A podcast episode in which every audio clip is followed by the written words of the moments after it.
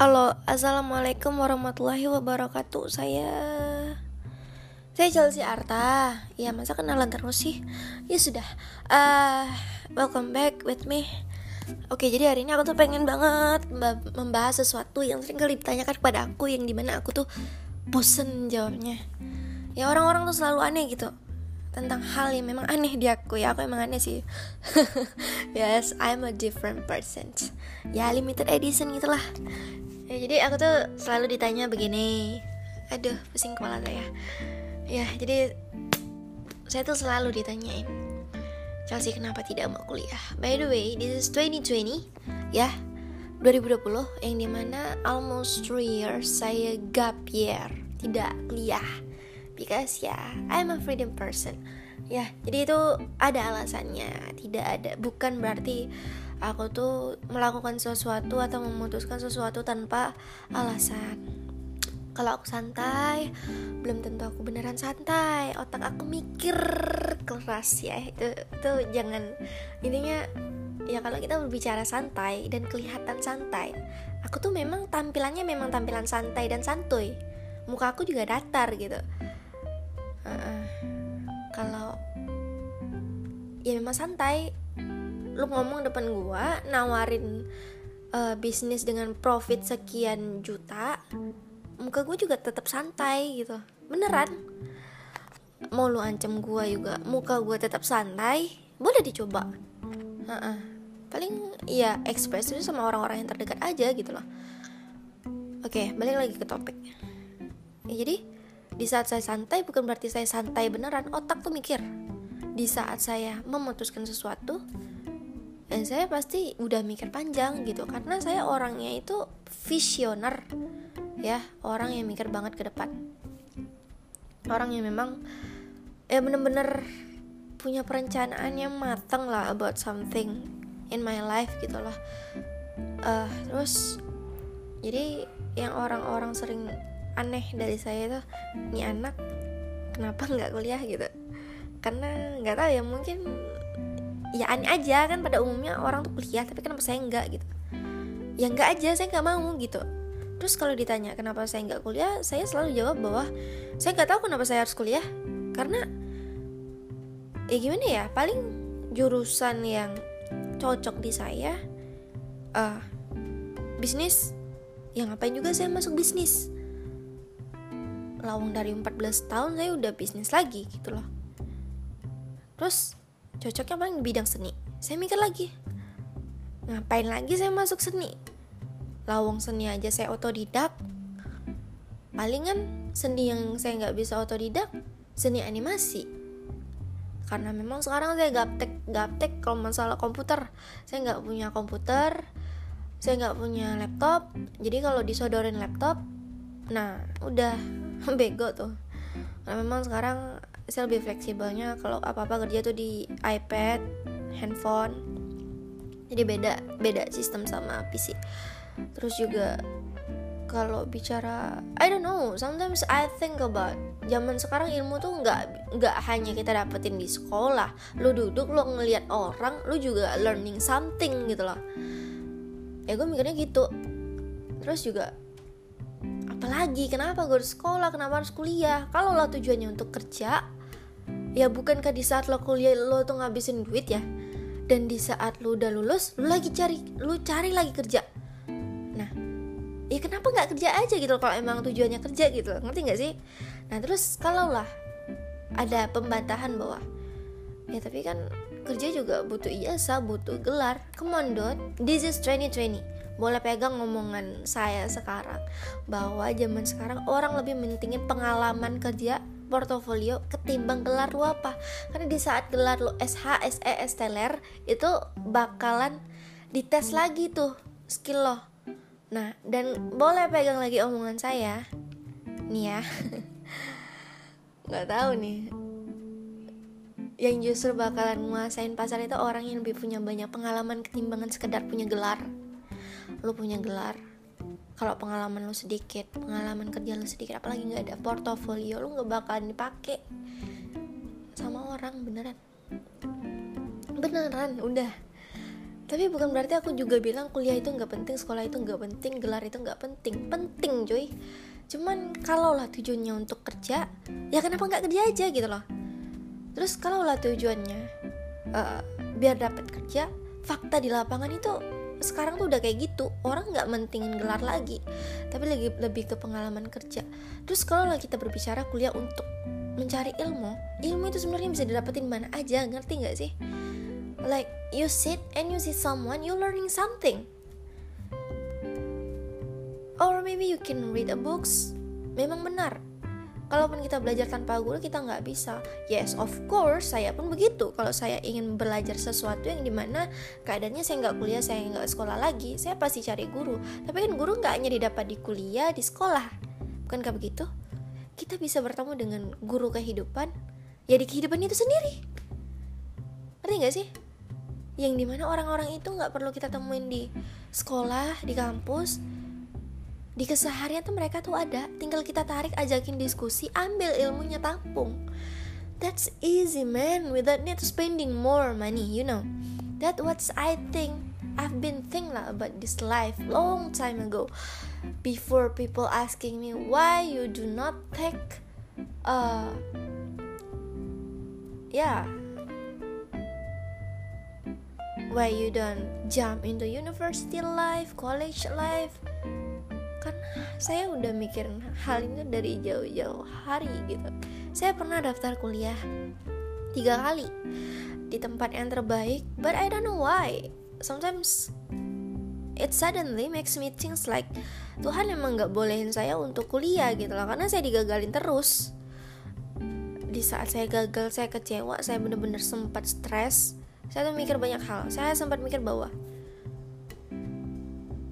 even I'm not study even I'm not in a university or ya apa pun lah itu. Tapi saya juga masih bisa belajar. Bahkan boleh jadi bisa dibilang belajarnya jauh lebih dari mereka yang kuliah mereka yang masih sekolah segala macam. Serius kayak sometimes saya think gini loh. Di saat aku kuliah uh, aku hanya akan terfokus sama satu hal. But when I am not uh, di saat aku tidak terikat dengan uh, apa pun itu seperti kuliah sekolah, aku bisa mempelajari banyak hal tanpa tekanan yang serius. Ya, yeah, I can learn anything, anything that I love tanpa harus merasakan tekanan dari dosen, dari guru, tanpa harus punya tekanan. Saya harus mengerjakan ini karena tuntutan nilai I mean ya kayak lebih ikhlas saja gitu loh tapi bukan berarti saya merendahkan kalian yang kuliah kalian yang sekolah enggak cuman yeah, people have a choice and this is my choice and this is what I think about. Ini adalah pilihan saya dan ini adalah apa yang saya pikirkan ya long long time ago before you ask me that questions. Jadi ya inilah menurut saya pendapat saya gitu loh. Mungkin pun ya saya bakal kuliah I don't know maybe one time. Tapi untuk sekarang jujur ya kalau untuk berada di uh, di kelas then I have to having a lot of concentrations itu benar-benar bikin aku kayak stres banget. Kayak aku orangnya mudah banget ke distract kayak berada di dalam ruangan yang penuh orang terfokus dengan satu hal dengan tekanan yang tinggi yang di mana tekanannya itu mengharuskan aku mengerjakan sesuatu karena sesuatu itu benar-benar nggak enak. Aku kayak benar-benar tertekan sekali. Jadi ya aku pernah mencoba tapi memang kayak aduh kayaknya fisik aku juga nggak cocok gitu loh.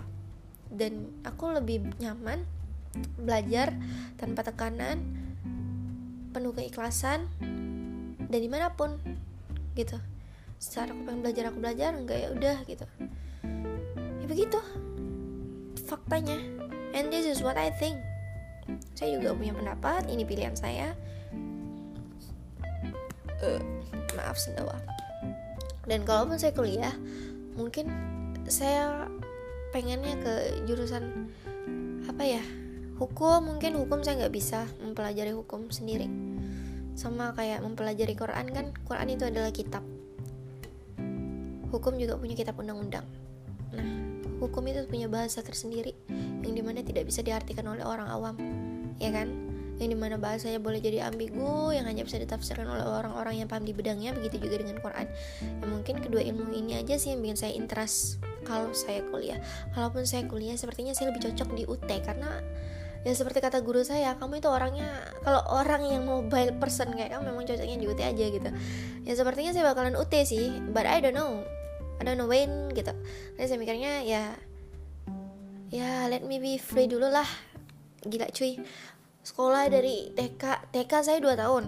SD saya uh, eh, 6 tahun. SMP 3 tahun. SMA 3 tahun. Alhamdulillah lulus. Ya kenapa saya TK 2 tahun? Saya sekolah dari umur 4 tahun. Udah merengek pengen sekolah gitu. Jadi yang namanya belajar terikat sama dunia sekolah uh, kind of that things lah itu benar-benar bikin saya muak banget. Jadi come on let me free gitu loh ya benar-benar kayak jengah aja gitu ngikutin hal-hal yang dibuat oleh ya paradigma pada umumnya lah benar-benar bikin saya muak gitu. Apalagi ya mindset orang tua saya kadang bentrok sama saya gitu kan. Ya tapi mau gimana juga saya nggak bisa nyalahin gitu kan. Ya begitulah.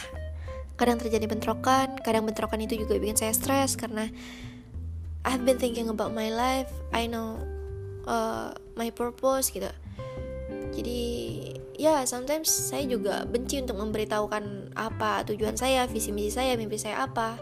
Karena saya memang orangnya berbicara pada hasil hanya akan mau berbicara di saat sudah ada hasilnya hanya akan mau menceritakan prosesnya di saat saya sudah berproses. Bukan mau menceritakan sesuatu yang belum saya kerjakan plus belum berproses gitu loh. Karena ya untuk apa gitu loh. Ngerti nggak sih? At least bagi kalian yang hari ini kuliah saya sekolah bener-bener deh. Pikiran matang-matang hidup kalian ke depannya untuk apa? Apakah hanya sekedar hidup dan mengikuti uh, peraturan yang ada terus merasa terikat mengerjakannya tanpa ikhlas tertekan stres sendiri terus setelah lulus kalian bingung mau ke mana ya kan sia-sia juga gitu loh. Intinya ya pandai-pandai aja lah menikmati waktu kalau hari ini masih kuliah ya kuliah yang benar gitu loh. Jangan sampai lo kuliah sia-sia ngabisin uang terus gak jadi apa-apa. Kasihan orang tua gitu loh kasihan juga sama orang yang pengen kuliah tapi lu nya dikuliahin kayak orang nggak tahu berterima kasih. At least gitu aja sih pesan bagi bagi saya. Nggak ada yang sia-sia. Intinya semua orang punya pilihan dan inilah pilihan saya dan inilah pendapat saya atas pilihan saya. Ya karena itulah yang selalu orang pertanyakan atas saya. So that's all for today. This is uh, ya yeah, thanks for listen this podcast. Alhamdulillah undang-undang saya sudah keluar dan semoga podcast ini bermanfaat dan membuka pikiran kalian yang ya muluk-muluk uh, terikut sama sistem yang sudah ada. Zaman berkembang pola pikir juga harus berkembang gitu ya. Ya yeah, I'm Chelsea Arta thanks for listening this podcast. Don't forget to share. Assalamualaikum warahmatullahi wabarakatuh. Jazakumullah khair. Bye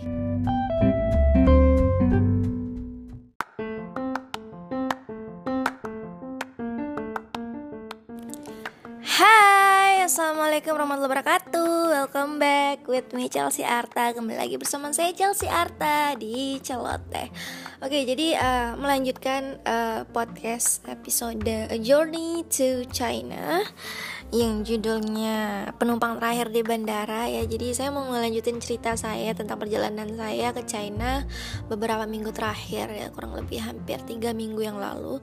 Jadi ya setelah menjadi penumpang terakhir di bandara itu uh, saya melanjutkan hari setelahnya dengan sangat bahagia. Oke, okay. petualangan kami berlanjut uh, di, di keesokan harinya tentunya ya jadi uh, di hari setelahnya seperti apa yang aku ceritakan sebelumnya bahwa di Lanco kemarin itu kebetulan aku ada satu kenalan orang Indonesia mahasiswa Indonesia yang kebetulan uh, kuliah di China namanya Hamdan. Kami janjian di suatu tempat uh, di Lanco Center di mall gitu lah. Mall pusat perbelanjaan di Lanco yang I don't know apakah itu terbesar atau the most famous. Intinya di Lanco Center lah ya. Nah kami ketemuan di situ tuh. Naik taksi. Ini awal-awal uh, bangun pagi jam 10 speechlessnya tuh gini loh kalau di Lanco. Uh, saya bangun jam berapa ya? Jam 8 pagi itu masih gelap banget kayak bener-bener jam 4 subuh gelap abis. Bener-bener jam 8 pagi itu gelapnya sama kayak jam 4 subuh. Tapi bus-bus itu udah pada berkegiatan kayak udah rame aja gitu. Orang-orang udah pada beraktivitas jalanan udah mulai rame. Padahal di Lanco itu sendiri jam 10 malam bener-bener sepi sepi sepi sepi banget. Kalah kayak di Indonesia apalagi di Pontianak bener-bener sepi sekali. Dan jam 8 pagi yang di mana itu masih gelap banget seperti jam 4 subuh itu orang-orang udah pada berkegiatan anak-anak udah pada sekolah mobil-mobil udah pada berkeliaran dan ya tentunya pagi-pagi itu suhunya sekitar minus 7, 6, 5 gitulah dan sangat dingin lebih honest untuk orang yang sehari-harinya di iklim tropis seperti saya. Apalagi saya tinggal di Pontianak yang di mana Pontianak itu sendiri seperti yang kita ketahui uh, dilintasi oleh garis khatulistiwa. Pastinya panas banget. Dan sekalinya pergi itu ke China di tempat yang bisa dibilang lumayan dingin. Minus pula gitu kan. Ya agak kaget sih untuk adaptasinya. Dan ya kami aku janjian sama Hamdan sekitar pukul 10 ya jam 10 itu aku bisa katakan seolah-olah jam 8 pagi. Karena benar-benar baru terang banget dan masih segar-segarnya pergi ke Lanco Center pakai taksi. Itu cara menuju ke Lanco Centernya Hamdan nulisin tulisan kanji karena orang sana memang nggak bisa baca tulisan uh, alfabet. Kasihan mereka kata Hamdan gitu kan. Jadi ya ditulis lah pakai huruf Hanji. Huruf Hanji ya I cannot speak Chinese but ya sejauh ini aman pakai bahasa isyarat aja sih. Uh, taksi di China saya bisa katakan um, normal sih kayak kayak apa? Sama harganya kayak Grab di Indo. Tapi tergantung jarak juga sih. Kalau ke bandara sudah pasti mahal. Dan uh, perjalanan ke Lanjong Center ketemu Hamdan itu sudah bisa dipastikan saya pagi-pagi lapar. Dan the most uh, hal yang paling pertama yang saya tanyain ke dia adalah aku lapar aku pengen lancar lamian. Karena dari sebelum datang ke China aku udah ngerengek gitu. Aduh ini nanti bawa ya makan uh, lancar lamian gimana gitu pengen banget soalnya.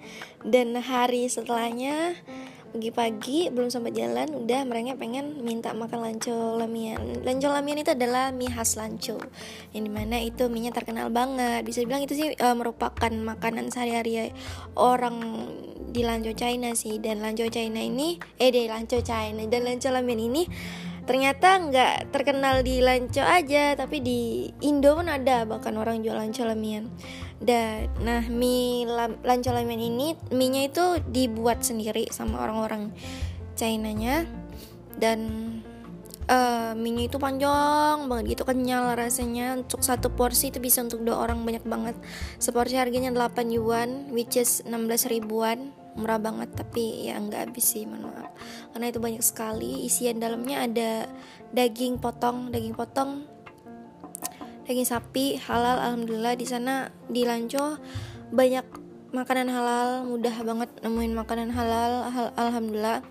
Dan Lanco Ramen ini yang kelihatannya aja sih pedas tapi sebenarnya nggak pedas. Dan ternyata orang China itu nggak tahan pedas. Dan kalaupun dia pedas nggak pedas banget. Malahan kayak itu cuman semacam flavor aja sih semacam bumbu aja sih merah-merah doang gitu tapi nggak pedas dan ciri khas bumbu Chinese itu ternyata apa ya rempah-rempahnya itu nggak enaknya melekat di mulut gitu. ada satu bumbu yang nggak bisa aku definisikan dalam kata-kata tapi adalah ciri khasnya dari setiap makanan itu bumbu itu selalu ada gitu. Ya sama lah kayak makanan Indo gitu kan yang punya ciri khas rempah-rempahnya masing-masing Nah, by the way, Lancau ini merupakan jalur sutra perdagangan terdahulu. Jadi, Lancau ini merupakan jalur sutra perdagangan yang di mana orang-orang terdahulu, entah itu dari kaum Arab kayak kaum apa, uh, pada datang ke Lancau China ini untuk berdagang. Nah, selain berdagang mereka juga menyebarkan agama. Salah satunya agama Islam. That's why populasi minoritas terbesar di sini yang cukup banyak adalah Islam.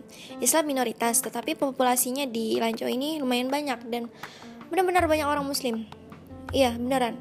masjid masih banyak ditemukan makanan halal sangat mudah ditemukan alhamdulillah gitu kan kaget juga sih saya dan fakta menarik lainnya Lanco ini ternyata satu jalur juga dengan Xinjiang ya satu jalur banget dengan Xinjiang tinggal pakai kereta sayangnya saya nggak bisa ke Xinjiang atau ke Urumqi dikarenakan saya perempuan pakai kerudung.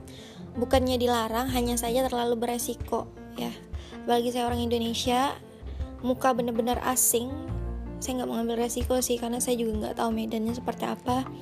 Jadi ya selama safar saya di Lanco China saya hanya fokus terhadap apa yang Tuhan kasih ke saya. Misalnya takdir saya ya untuk uh, menelaah Lanco China yang di mana populasi muslimnya masih banyak di sini ya udah saya lanjutkan syiar saya di Lanco gitu.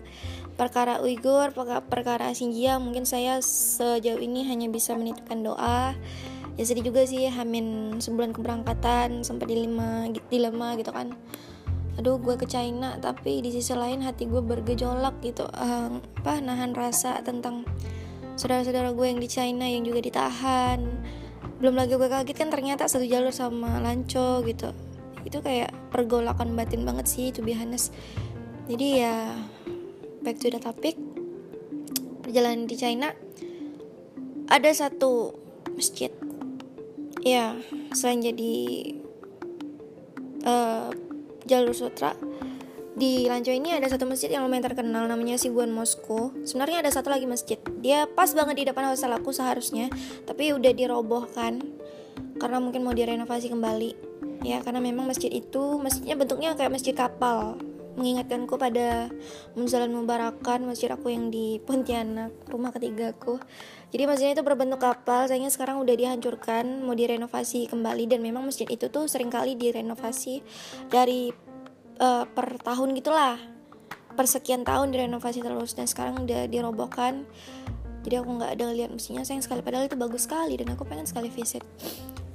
Dan ya Siguan Moskow pas datang ke Siguan Moskow itu masjidnya bener-bener kayak kita ngerasa kayak di Hagia Sophia. Mode model-model masjidnya kayak kayak model masjid Turki. Kayak masjid itu apa? Hagia Sophia gitu kubahnya. Belum lagi depannya ada pohon kan lagi musim dingin otomatis pohonnya gugur gitu kering gitu kan. Nah ternyata di China ini itu banyak yang muslim tapi sedikit sekali yang saya jumpai yang kerudungan kecuali yang tua. Saya tanya dong sama Hamdan. Eh saya nggak nanya sih tapi Hamdan yang bilang e, tahu nggak? kata dia gitu. Ini yang di China yang pakai kerudung rata-rata uh, bukan rata-rata sih. Yang berkerudung itu kalau yang ceweknya tandanya udah menikah. Kalau yang cowoknya ya bebas sih mau pakai kopiah walau belum menikah juga nggak masalah. Jadi pantasanlah saya ini dipandangin terus di sepanjang jalan badan kecil pakai kerudungan ternyata saya dikira udah nikah. Bahkan waktu makan lanco lamian ditanyain tuh sama apa cece-cece yang jual mie nya teman kamu cantik katanya gitu tapi sayang saya nggak ngerti bahasa kalian. Uh -uh. Iya dia kayak basa-basi gitu kata kata Hamdan nanya-nanya. Kamu dari mana? Ya kepo gitu lah kan orang asing secara beda banget. Mata gue belum mata dia sipit. Uh -uh. terus juga sempat dikirain orang Laos orang Malaysia waktu ke night market. Ah ya ada satu lagi. Pasar aku nggak bisa katakan ini pasar halal sih hanya saja di night marketnya Lanco ini begitu banyak makanan-makanan halal yang bisa dijumpain gitu loh.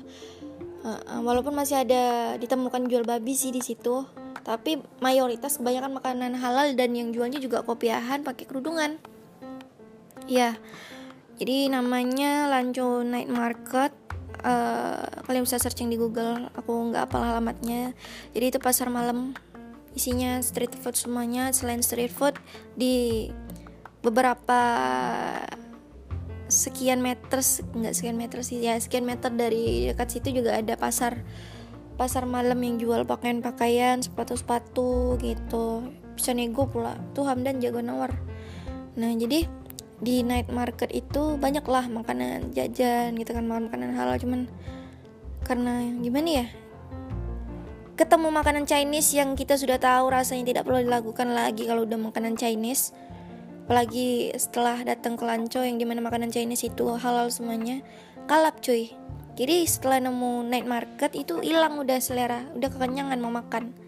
Jadi awal hasil saya hanya bisa melihat teman-teman saya makan doang gitu. So far kalau untuk lanco my first impressions on the first day Lanco is such a big city walaupun dia merupakan kota provinsi dari RRC tapi cukup besar. Bisa dikatakan maju. Orang-orang yang humble kalau dikatakan ada isu rasisme atau apa sebagai macamnya nggak ada sih tidak menemukan. Dan kalaupun dikatakanlah orang-orangnya judes tidak mereka sangat humble. Bahkan saya makan aja ditanyain kamu dari mana kamu kapan pulang dalam bahasa Chinese. Kalau saya bisa ngerti karena saya pakai Google Translate. Dan apalagi ya aman so far aman. Kalau kita jalan-jalan ke Lanco mau cari makanan halal gampang mau cari masjid gampang. Kalau kalau bingung nyari makanan halal di mana ya cari aja makanan di sekitaran masjid. Cuman memang kalau di China sekarang itu tulisan halal dalam berbentuk dalam bahasa Arab dalam tulisan Arab itu udah nggak ada lagi. Diganti dengan tulisan Hanji as you know lah ya. Kebijakan pemerintah Cina seperti apa? Aku memaklumi karena setiap negara punya kebijakannya atau mereka bukan negara Islam mereka negara komunis. Jadi kita jadi aku sendiri nggak bisa meng, menjudge mereka bahwa ya apaan sih? Ini kan ya emang Islam mengharuskan hal dalam bahasa Arab bla bla bla. Ya gimana cuy negara mereka? Mereka juga bukan mayoritas muslim. Jadi kita nggak bisa menjustifikasi kita hanya bisa memaklumi taat dan patuh. Ya. Saya juga turis bukan warga negara sana. So ya yeah, as a tourist ya saya selama mereka tidak mendiskriminasikan tidak mendiskriminasi saya tidak mendiskriminasikan apa waktu saya di sana. Ya udah sih gitu. So far ya saya di sana aman-aman aja. Sebagai turis saya cukup senang untuk mengunjungi Lanco. Maybe I'll be back again. I don't know maybe for ya yeah, rahasia lah pokoknya. Eh interest to go back. Semoga Cina cepat sembuh gitu ya. So far kalau kalian pengen ke Cina tapi uh, begitu takut terhadap isu rasisme, susah cari makanan halal atau orang-orang yang gimana gitu, datanglah ke Lanco. Insya Allah orangnya humble, aman, cari makanan halal mudah, masjid masih mudah ditemukan. Tapi beda cerita kalau kita pergi ke Xinjiang gitu ya. Jadi selama saya di Cina itu ditanya-tanyain tuh, kamu dia apain nggak di sana aman nggak di sana aman. Cuman beda cerita kalau kita ngomonginnya di daerah perbatasan gitu loh, di daerah yang konflik uh, cuman ya yeah, not everybody is understand about it. Dan ya yeah, gitulah. So maybe untuk uh, episode ini segini aja saya cerita.